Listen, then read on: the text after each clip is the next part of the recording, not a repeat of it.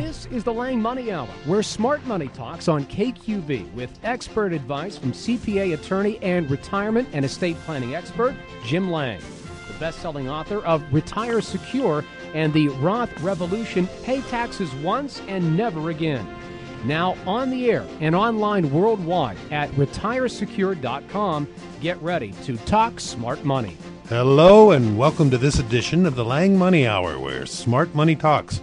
I'm David Baer here in the K Q V studio with Jim Lange, C P A, attorney, and author of two best-selling books, Retire Secure and The Roth Revolution, Pay Taxes Once and Never Again.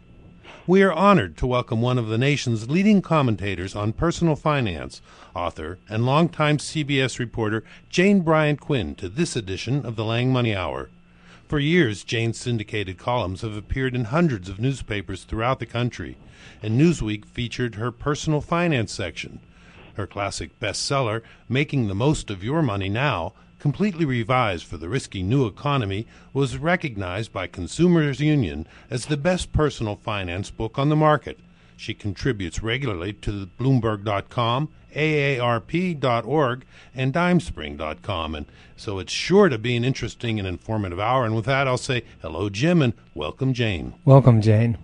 Thank you very much, Jim and David.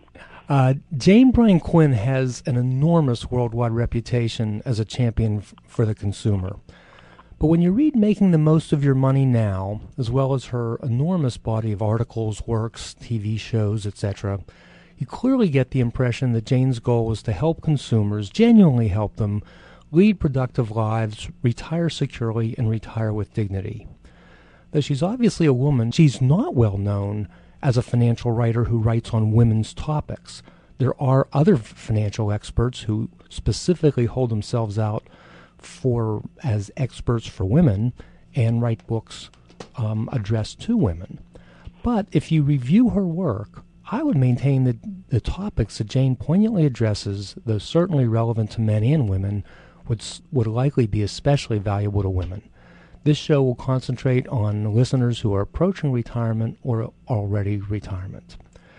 Jane, in, in your book, which I really, um, by the way, I don't know if you know this, but I actually have, I call it the No Return Library, and I've given out quite a few copies of your book, and, you know, particularly to people who really need some grounding in, in a lot of the basic areas. You cover so many.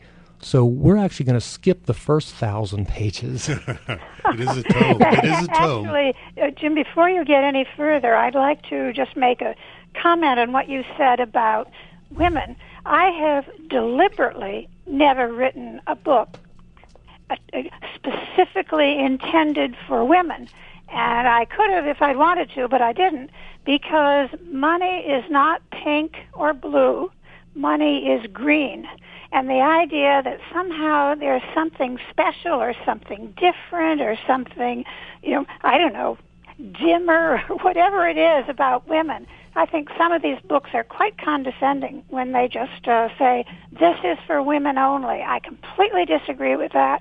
I have always believed that that good financial planning, uh, men and women alike, look at these same um, terms, look at the conditions, and a woman doesn't need a special book baked for her only. All you need to know is basic general personal finance. Well, I think that, I think that's a very good point. I guess what I was saying, though, is partly, particularly because of longer lifestyles, your emphasis on security, some of your thoughts on Social Security, that um, some of the benefits of reading, yes, it is men and women, but sometimes women might benefit more. But I, I certainly understand. No, I just mean in terms of writing a book. You know, the idea of writing a book, a money book for women only, has just, it has always bothered my feminist soul. Okay. You know, it's the same. It's the same thing. It's a, whether you're talking about how to make money last for life. Uh, yes, women's lives are longer. On average, men's lives are shorter, but both men and women have to plot that out, and the strategies they use to plot that out are exactly the same. Well, speaking of the same, and again, skipping the, the first thousand pages, on page one thousand thirteen, uh, your chapter, How to Retire in Style, which, by the way, I thought was perhaps, if probably the most informative chapter, although I, I think so highly of the book. Um, you you put you put things in a way that I'd never heard it heard it before. You said that you can start deciding how much money you could spend or whether you have enough to retire if you take your annual needs and multiply that by twenty-five. And that kind of the inverse of that is the safe the old safe withdrawal rate of four percent. Um, Is is are you still an advocate of using the four percent or the multiplied by twenty-five in terms of spending? Uh, yes, I am. With the four percent rule says that if you and it's it's been tested on a variety of portfolios, but let's assume that it's uh, basically the center, fifty-fifty, half stocks, half bonds, which does not represent a lot of retirees' portfolios today, I should add. But if you have a fifty-fifty portfolio and you withdraw four percent of the amount in your first year of retirement, and then the next year you draw that same dollar amount plus an inflation adjustment, uh, theoretically that portfolio should last for thirty years. So this is the fundamental four percent rule, and I think that on the whole, it has served us very well. But in today's very low interest rate environment, you're just not getting from bonds what you used to get. And so I would say that when you're looking at a thirty-year retirement, something like three and a half would be better if uh, withdrawal rate, if you are saying, I want to keep my withdrawals steady. Now, there are different kinds of strategies. You can say, I want to take the four percent, and if the stock market goes down or my bond portfolio goes down, then I will temporarily uh, take less, and then I'll take more at another time. So people are varying their approaches, but I would say that if you want the absolutely steady approach, as long as we have these extremely low interest rates, and we don't know how they're going to, long they're going to last, three point five percent would make more sense to me for a thirty-year retirement. Obviously, if you're older and you're looking at twenty years, then you're up to four percent or more. Okay, well, that's that's a, that's a great answer, and I, I've heard similar things like that, and I'm I'm personally comfortable with the idea of the potential adjustment, maybe if it's not a drastic life change in lifestyle, but that... But the idea of being a, being willing to change your spending a little bit depending on circumstances, particularly after a bad year. Yeah, I mean, this makes total sense to me. Who locks in a plan for thirty years? You know, you just don't lock it in. But you need a plan to start out with so that you don't withdraw mm-hmm. too much. So the four percent or three point five percent is nice to start out with, and then you you keep an eye on what you've got, how your investments are doing, mostly what you're doing with spending, which is critical, and and then you adjust as you go along. Well, I think one of the problems that people underestimate is inflation, and everybody talks about the market and interest rates, et cetera, but I don't hear a lot of discussion about inflation. And you have a very discuss, very good discussion um, in how to in in the How to Retire in Style in your book, Making the Most of Your Money Now. And you make what I think is a wonderful analogy. So I'll, I'll, I'll ask you, why is inflation like Harvey the Rabbit? Well, you have to remember that Harvey was invisible. And only his no, co-star, uh, Jimmy Stewart, yeah. could see him. But his performance, Harvey's performance, was so riveting that the rabbit stole the show. And I think of inflation as the rabbit, as Harvey, simply because you don't particularly notice it, especially at low rates. But it's creeping along there anyway. It's a little bit invisible to you. But uh, over time, it reduces your spendable income. And this is why you continue to invest in stocks for growth, uh, even at a younger retirement age. And this is why when you look at what you're withdrawing from your four oh one k or your I R A, wherever your money is, that you are you need to plan for an inflation adjustment as you withdraw just to keep your Uh, purchasing power steady. Now, for older people, sometimes they've been doing some studies about uh, consumer price inflation and older people, and some say that the inflation rate is much higher for older people because of medical care. Other studies have suggested that it's not, because older people simply aren't making as many purchases as mm-hmm. they used to. So it's not entirely clear that Uh, inflation is higher for older people than it is for younger people. But at any rate, inflation is there, and you have to consider it when you're planning what your income is going to be in the future. I think that might be particularly true of people who have fixed pensions, and I think there's a lot of people that don't really believe that Social Security is going to quite keep up with the cost of living. Well, you know, we'll, we'll have to see if they change the way they... Um, they calculate Social Security cost mm-hmm. of living, but first, Social Security will be there, and the only reform for it on the table is to change from the current consumer price index to something that they call a chained price index.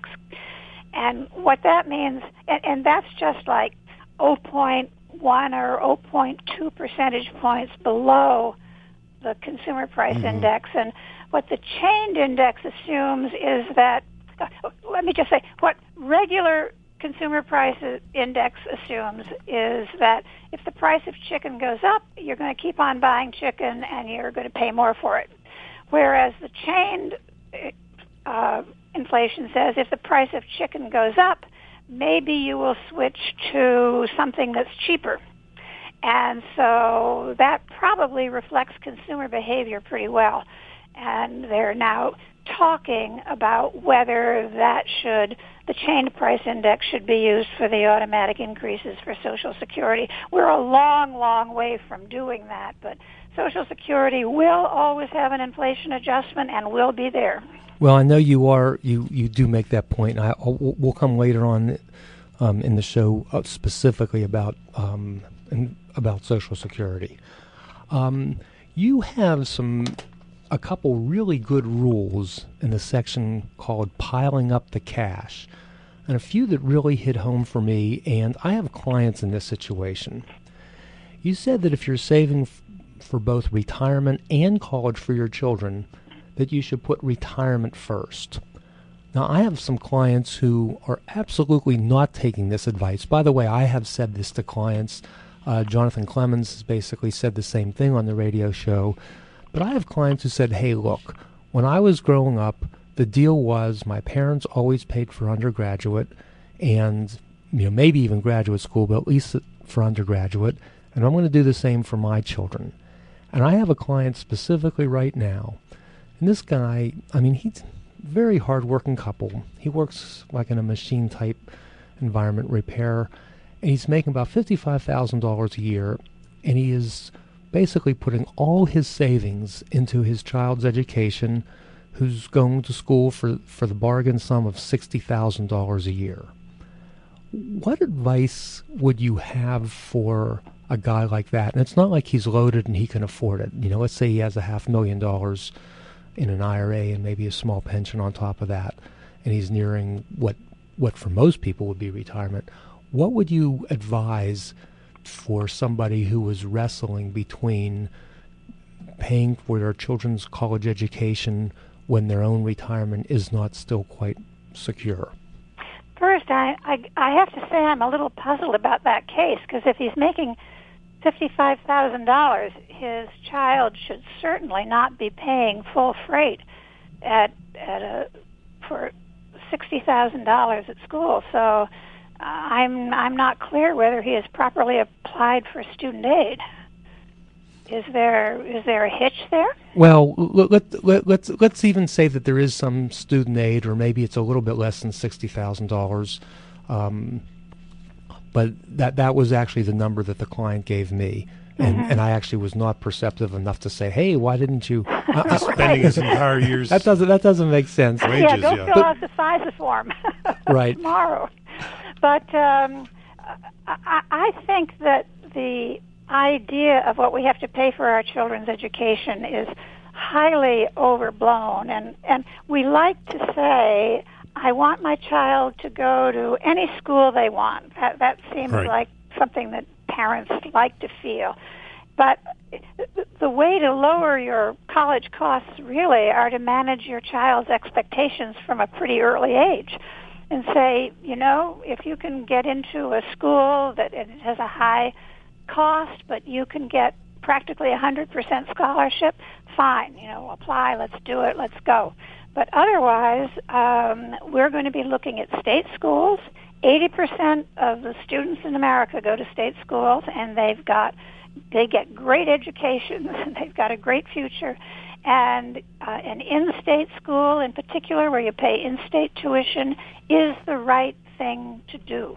And we have to encourage our children to pay attention to what the cost will be, not only for the parents, but for the kids when they get out of school. We sure. have a terrible problem with student debt going, but we also have a growing and terrible problem with parent debt, because parents are taking out these um, these private loans to go to school. These they're taking out plus loans from the government.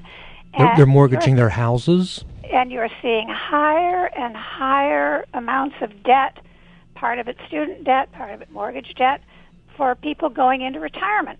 And at a certain point, that becomes very difficult to pay. And the government, if you've got a lot of parent loans that you took from the government, they will go after you. You know, they can um, garnish not only your wages, they can garnish your Social Security, they can garnish your disability. You can't get rid of the loan in bankruptcy. Uh, to take out loans to send your child to college when you are close to retirement age is very dangerous unless you really have a lot of money. And if you have a lot of money, you should pay cash. Well, I think I think that that's some very good advice that clients are, at least I have I have a lot of um, professors and engineers and and people who, who are highly educated, and that's they just assume that that's what they want for their own children. And it sometimes scares me because I'm thinking, well, gee, what if this guy uh, gets sick and he can't work and he has he has debt and he has insufficient assets to spend what he wants during retirement? What's the return on investment there? Well, that, that, that that's another question. I think Jane's implying that, that you get a better return on a state school than a, mm-hmm. you know, even a sixty thousand dollars a year like C M U. You know, the number of bankruptcies of people in their seventies and eighties are going up. Uh, the Treasury is starting a kind of larger-scale program to garnish Social Security for people who uh, had their student loans or their parent loans and didn't repay. Uh, there's about one hundred fifty thousand accounts, Social Security accounts, being garnished right now, up to fifteen percent. So, you know, there...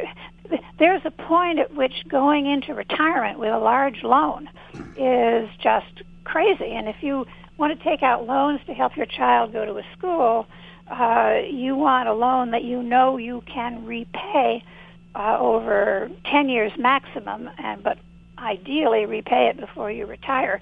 You're probably looking at having to work longer. But, but not having... There's another angle to this. You know, if you don't have enough money to retire on, and at some point you are broke, who's going to take you in? Right. Uh, your child is going to have to take you in. And here there is an increased number. I did a column on this for the A A R P. Uh, an increasing number of parents going to live with their children, not because they're frail and alone and old, but because they're broke. And that's a terrible, terrible, embarrassing situation for the parents to be in, and it's a tough situation for the children to be in. And I know you don't think about that if you're eighteen or nineteen and you're going to college, but but you really need to say, I want to be sure that my parents are in good shape when they retire. I don't know who's quoting more, the children or the parents. Mm. All right, well, listen, let's just take one uh, quick break right here. The Lange Money Hour, where Smart Money Talks, featuring the expert advice of Pittsburgh-based C P A attorney Jim Lange. More coming up on K Q V A M fourteen ten. The Lange Money Hour continues on K Q V A M fourteen ten. For all of your financial needs, turn to Lange Financial Group in Squirrel Hill. four one two, five two one, two seven three two. Let's talk more smart money. And welcome back to the Lange Money Hour with Jim Lange and Jane Bryant Quinn. Jane, in, in your in your book, which which by the way I would recommend all our, our readers get, this is this is like the classic. It's called Making the Most of Your Money Now. Uh, Consumers Union wrote this, gave this an award for the best consumer book out there, and I think it's just terrific. But anyway, in Making the Most of Your Money Now, uh, you write, don't kid yourself about early retirement. And I have clients, actually, and a brother who's probably not listening, um, who re- want to retire earlier than I feel comfortable with them retiring. And it sometimes scares me. And you have some pretty strong feelings um, about retiring early. And I think what's a little bit even worse is sometimes you have money managers or financial advisors who, while you are working, they don't have an opportunity to make money because all your money's in your four oh one k. So they actually have an incentive because presumably if you retire and that money is available, they either manage it or they uh, use it to purchase products. They have an incentive to tell you to retire early, where I'm I'm just kind of like the conservative fuddy-duddy who worries about people running out of money when they're older. So against self-interest, I'll tell people not to retire. But you have some strong feelings about um, retirement, retiring early. And maybe if you could uh, inform our listeners of some of the dangers or what you do think about the possibility of retirement, retiring early. Well, re- retiring early is a dream for many people, but they just don't have the money to do it. And to retire early, I mean, you want to retire at fifty-five and you might live to ninety-five. I mean, how are you going to live? How is your money going to last? You shouldn't even think of retiring early unless you've got really a lot of money and you've had, you've run it through some kind of a fin- good financial plan that tells you what is my income going to be. You know, people often get a, they, they get a target in mind. I want a million dollars. I want two million dollars. I want whatever. You know, the, the dollar number isn't the point. The point is how much annual income can you withdraw from your Social Security, of course, which you don't get till sixty-six, your Social Security, your pension if you have one, and your savings. And can you live on that amount of income? And it it's very difficult to put together enough income at, you know, fifty-three, fifty-four, fifty-five to actually live for the rest of your life and your spouse's life if you're married, because one of you at least is likely to live to ninety plus. And and it, I'll say something else, too, not just about the financial side, but also about the emotional side. You know, a lot of people say, oh, boy, I'm going to retire early. I'm going to do all the things I always wanted to do. And then you retire early and you say, hmm, now what was that that I always wanted to do? And there's there are a lot of emotional issues that come up after the first joy of saying, oh, I don't have to get up this morning and go to work. Uh, there's been a lot of psychological studies. You know, a year later, the fact that you don't have to get up in the morning and go anywhere becomes a very tough thing to live with. There's a lot of depression. There's a lot of difficulty. And people have to learn a new way of living in retirement so that they fill their days, they feel productive, they feel valuable. And it's not always easy to get from here to there, even if you retire uh, at the regular retirement age. At the early retirement age, it's even harder, and you have that huge risk of running out of money. Uh, uh, back to your point about people who are encouraged to retire early, what might happen is that a broker or an insurance salesman uh, in, comes up with some kind of a plan, probably not a good one, showing you can live the rest of your life just fine on your pension. They probably forget to put in inflation and say, so retire early, you're fine. Uh, I will put all of your uh, four oh one k into a tax-deferred annuity, and that's going to throw off a future income for you, and you'll be fine. And they do that because tax-deferred annuities have a very high commission rate for them. And once you do that and you're retired, and if the plan doesn't work, and it very well might not work, you're stuck.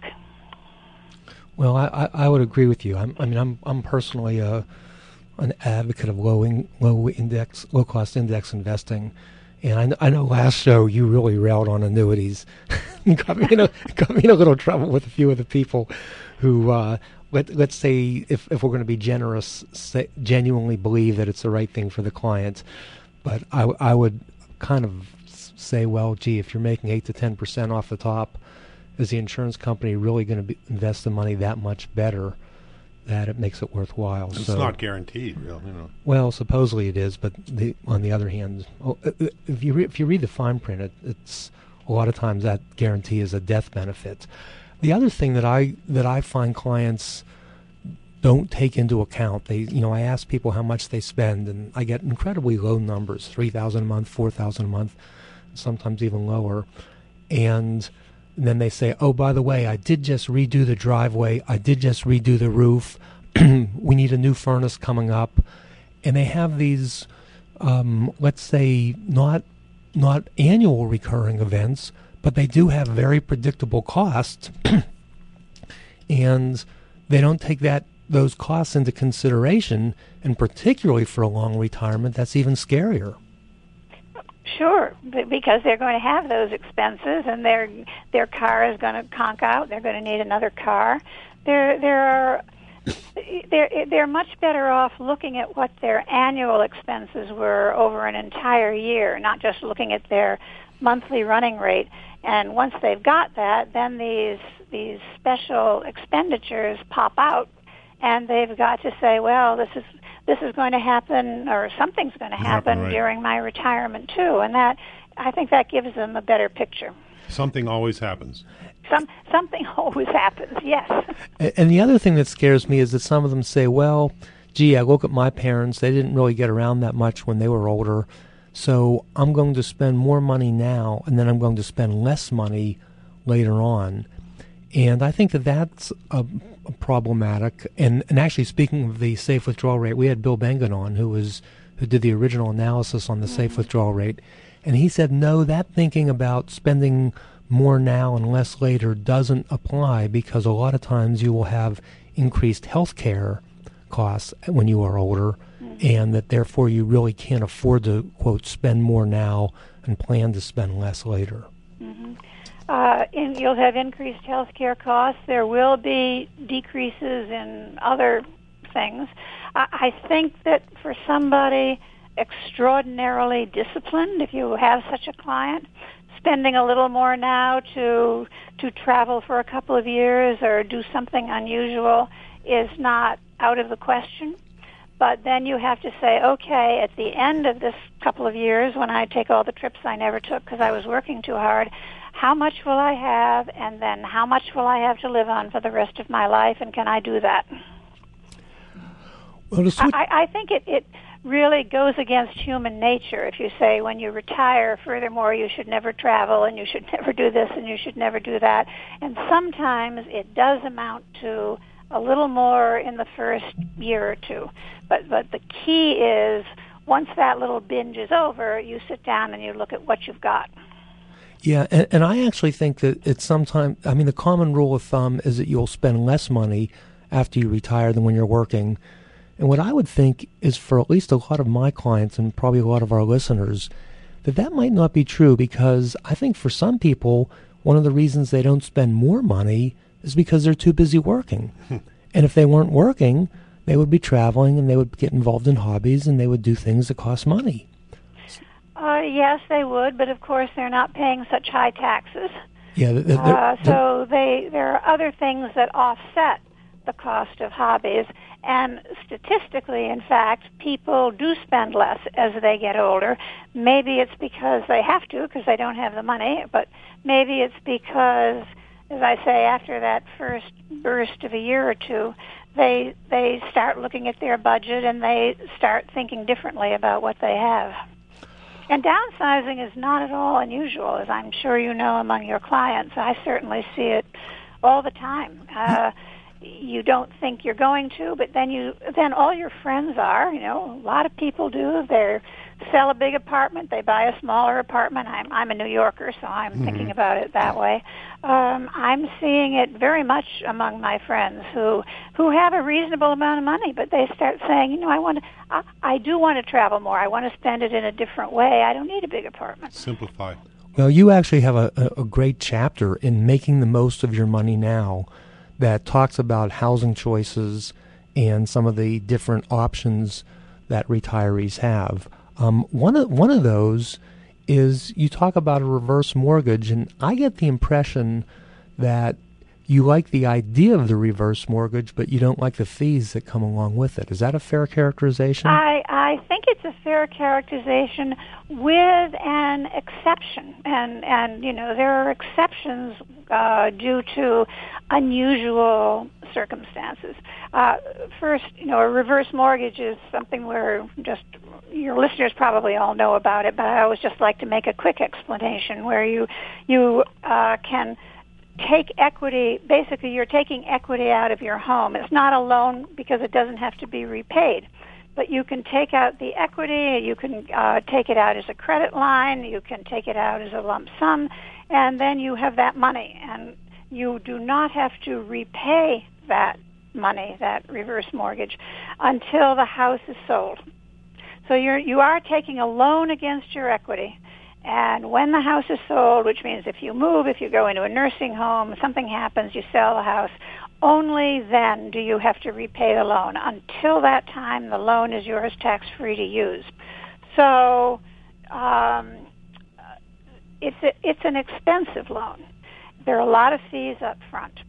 And I have always thought that, that the time to use a reverse mortgage is only later in life, when if you've run down other money and you really are in a, a state of health where you can stay in your home, you want to stay in your home, that, that this is the last kind of loan you should take.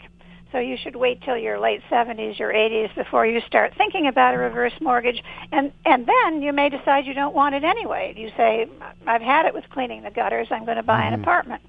So that's, that is generally what I've always thought about reverse mortgages. Here is one exception, and it's an exception for people who have, um, basically I would say for people who have money.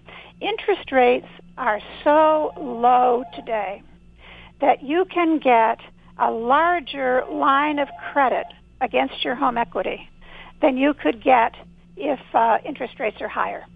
So taking taking it now and having a large line of credit, um, even if you don't use it now, you may be able to, you'll be able to get a larger line of credit against your house than you would if you took it ten years from now, uh, assuming interest rates are up ten years from now. Now that's that is speculative. I would only do that if I had a lot of money and I thought, well, it would be good to have that there so that I could use it for expenses and I could let my um, my investments, I have more stock investments, I could wait and let them grow. I mean, it's a it's an interesting planning device that's being kicked around by planners now, which is different from the usual advice on uh, a reverse mortgage. I, I wouldn't use it if, if, you know, you had kind of a middle income, but it's something that, that people with higher incomes are looking at.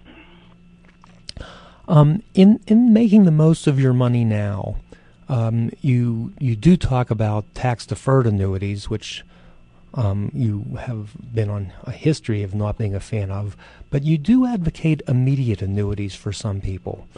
And right now, interest rates are probably at a, pretty much of an all time low, and presumably with an immediate annuity where you give an insurance company a chunk of money, and they give you an income stream perhaps every month for the rest of your life. If in the low interest environment, you might not get as much as if you purchased an immediate annuity when interest rates were higher. What is your thinking now on immediate annuities? And do you still like them, but maybe wait a little bit until interest rates go back up? I, you know, it's very hard to advocate immediate annuities now when you're getting such a low return on your money. It it may be necessary for some people because they are frightened of running out of money and, and they want that monthly check no matter what.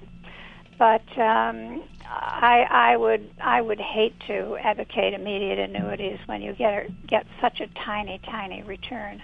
Uh, although you know, there, people are always working on these things, right, Jim? So I spoke to a planner who's been getting very interesting theoretical results when he combines a portfolio of immediate annuities at today's rate, and the other part of the portfolio is one hundred percent stock. So no bonds, one hundred percent stock. And with different kind of splits, you know, eighty twenty, you know, thirty seventy, twenty ten. Uh, in general, this is producing, uh, theoretically, a gr- higher return than the traditional sixty forty bond stock portfolio. Now, whether that actually is going to work out, I don't know. But th- this is what's so interesting about our time, Jim, is that there are so so many people working on these kinds of plans of h- how to live on your money for the rest of your life, and new ideas are popping up everywhere you look. Well, that might even be an argument against getting an immediate annuity now. I, I, by the way, I would agree with you. I don't think now is a good time to purchase an immediate annuity. So when I have college professors, for example, who have been in the habit of annuitizing their T I A C R E F, and I say, wait, you know, why don't you wait until interest rates are higher before you annuitize? And they say, well, what should I do in the meantime? And I say, well, just spend money from your portfolio and have some type of well-diversified, low-cost mm-hmm. index fund as your base investments. Uh, They they kind of look at me like I'm a, I'm a crazy guy, but I but for whatever it's worth, I like the idea of an immediate annuity where you are guaranteed a certain income for the rest of your life that, with let's say combined with Social Security, is maybe enough to, you know, keep shelter over your head and food on the table and maybe gas in the car. But I don't think that locking in that immediate annuity now yeah. makes a lot of sense. Well. Yeah. And this is probably a good place to take one more break. The Lange Money Hour, where smart money talks, featuring the expert advice of Pittsburgh-based C P A attorney Jim Lange. More coming up on K Q V A M fourteen ten. The Lange Money Hour continues on K Q V A M fourteen ten. For all of your financial needs, turn to Lange Financial Group in Squirrel Hill, four one two, five two one, two seven three two. Let's talk more smart money. And welcome back to the Lange Money Hour with Jane Bryant Quinn and Jim Lange. Um, Jane, in, in, in your book that I've really been plugging and highly recommend to our readers, Making the Most of Your Money Now, you not only address immediate annuities, but you also stress the importance of covering both husband and wife for the rest of their lives. So sometimes when somebody has a pension and they are retiring, they have a choice of, let's say, getting, whether it's three thousand dollars a month or whatever it is, or they could take a smaller amount but have that guaranteed for both the husband and the wife, wife's life, in which case they would uh, both be protected. And I know that there are a lot of um, insurance agents who say, well, gee, you're better off taking the single life, getting the higher income, and then protecting the surviving spouse with life insurance. And I was wondering if you had any um, opinions about doing a one-life or a two-life pension, and whether you thought uh, a one-life and insurance would be appropriate, or what some clients do, it just bothers me to no end, is they take a one-life and then, then, then they don't do any insurance. I have a very strong opinion about this, and that is... You have a strong uh, opinion about a lot of things, but go ahead. Me? Who, me? the, if, you, if you have a pension and you have it to cover only your own life, how selfish can that be? Now, if you ha- if your spouse has a pension of her own and it's equally good, well, you know, that's fine. If you have plenty of money so you don't need your pension, that's fine. But if the spouse needs that pension money to live on, and you cover only your own life, and then you don't care about it because you're dead, I'll tell you, not only will your spouse uh, not be happy with your memory, neither will your kids. And it's very important to make to any kinds of forward planning when you're looking at how much money you're going to have, what kind of monthly income you're going to have to live on, you look at it uh, not only as a couple, but you look at it as if one of you dies, if the other one of you dies, how much money is there going to be? Because you remember also the um, uh, if one of the couple dies, there's going to be less Social Security too, because the spouse benefit will vanish. So, so you are absolutely uh, morally required to make sure that your spouse is going to have enough to live on. Now, the idea of taking a single pension and then a life insurance policy, um, generally known as pension maximization, uh, that is so risky for the wife, I, I, it just upsets me. First, most of the illustrations don't work. Ideally, Um, the extra money you get from your pension is supposed to be paying for the life insurance premium, so it all works out. I, once upon a time, held a contest when I was working for Newsweek. I said, okay, all you life insurance guys out there who say you, you can pay for this with, you know, your pension money and you still have the same standard of living, show me how you do it. Send me the illustrations. Well, I got a whole bunch of illustrations, and you want to know? Every one of them had something wrong with them. They they didn't consider taxes. They didn't consider one thing or another. So those illustrations, they show you how it's going to work out. It's not going to work out. But then aside from that, so you die, so your spouse, your wife, has an insurance payout. How do you know that your wife is going to be able to manage that money to give her a decent income for the rest of her life? Um, maybe maybe it will be invested badly. Maybe maybe the same insurance person who sold her um, sold you the life insurance will sell her an annuity that doesn't work for her. You know, it, it is putting your spouse at tremendous risk. So if you have the opportunity to have a, a, a joint and survivor pension that covers your spouse, I just think you are morally required to do it. Well, I, I happen to agree with you. That certainly is in a minority view, certainly for the financial planner world.